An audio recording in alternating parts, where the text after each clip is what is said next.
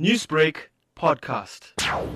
My father shifted to Cape Town many, many years ago. He wanted to study orthodontics, so went to Cape Town and he was studying there.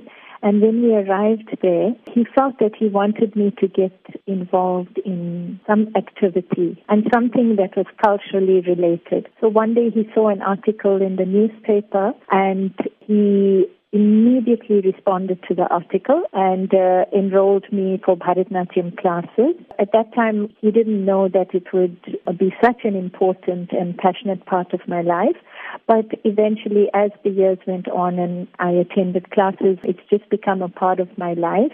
And then I started teaching dance after I graduated in 1989 and also growing from that. And your passion for Bharatanatyam has led you to compiling a book. While I was teaching, I realized that there was a need to put all the notes together that I had given my students over the years. I felt that there was a need to put it into some kind of format.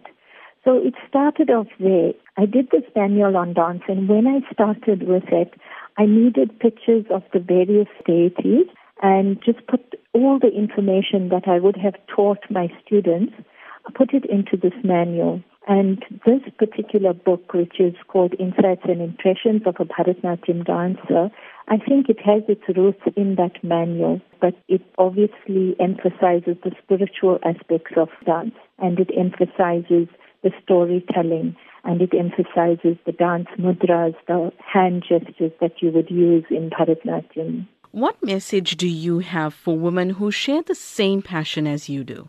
I think Bharatanatyam is a highly empowering style of dance and a highly empowering form of expression.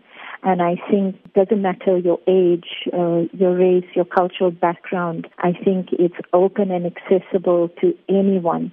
And I think anyone who does undertake to learn this absolutely beautiful and phenomenal art form will definitely be empowered. Newsbreak, Lotus FM, powered by SABC News.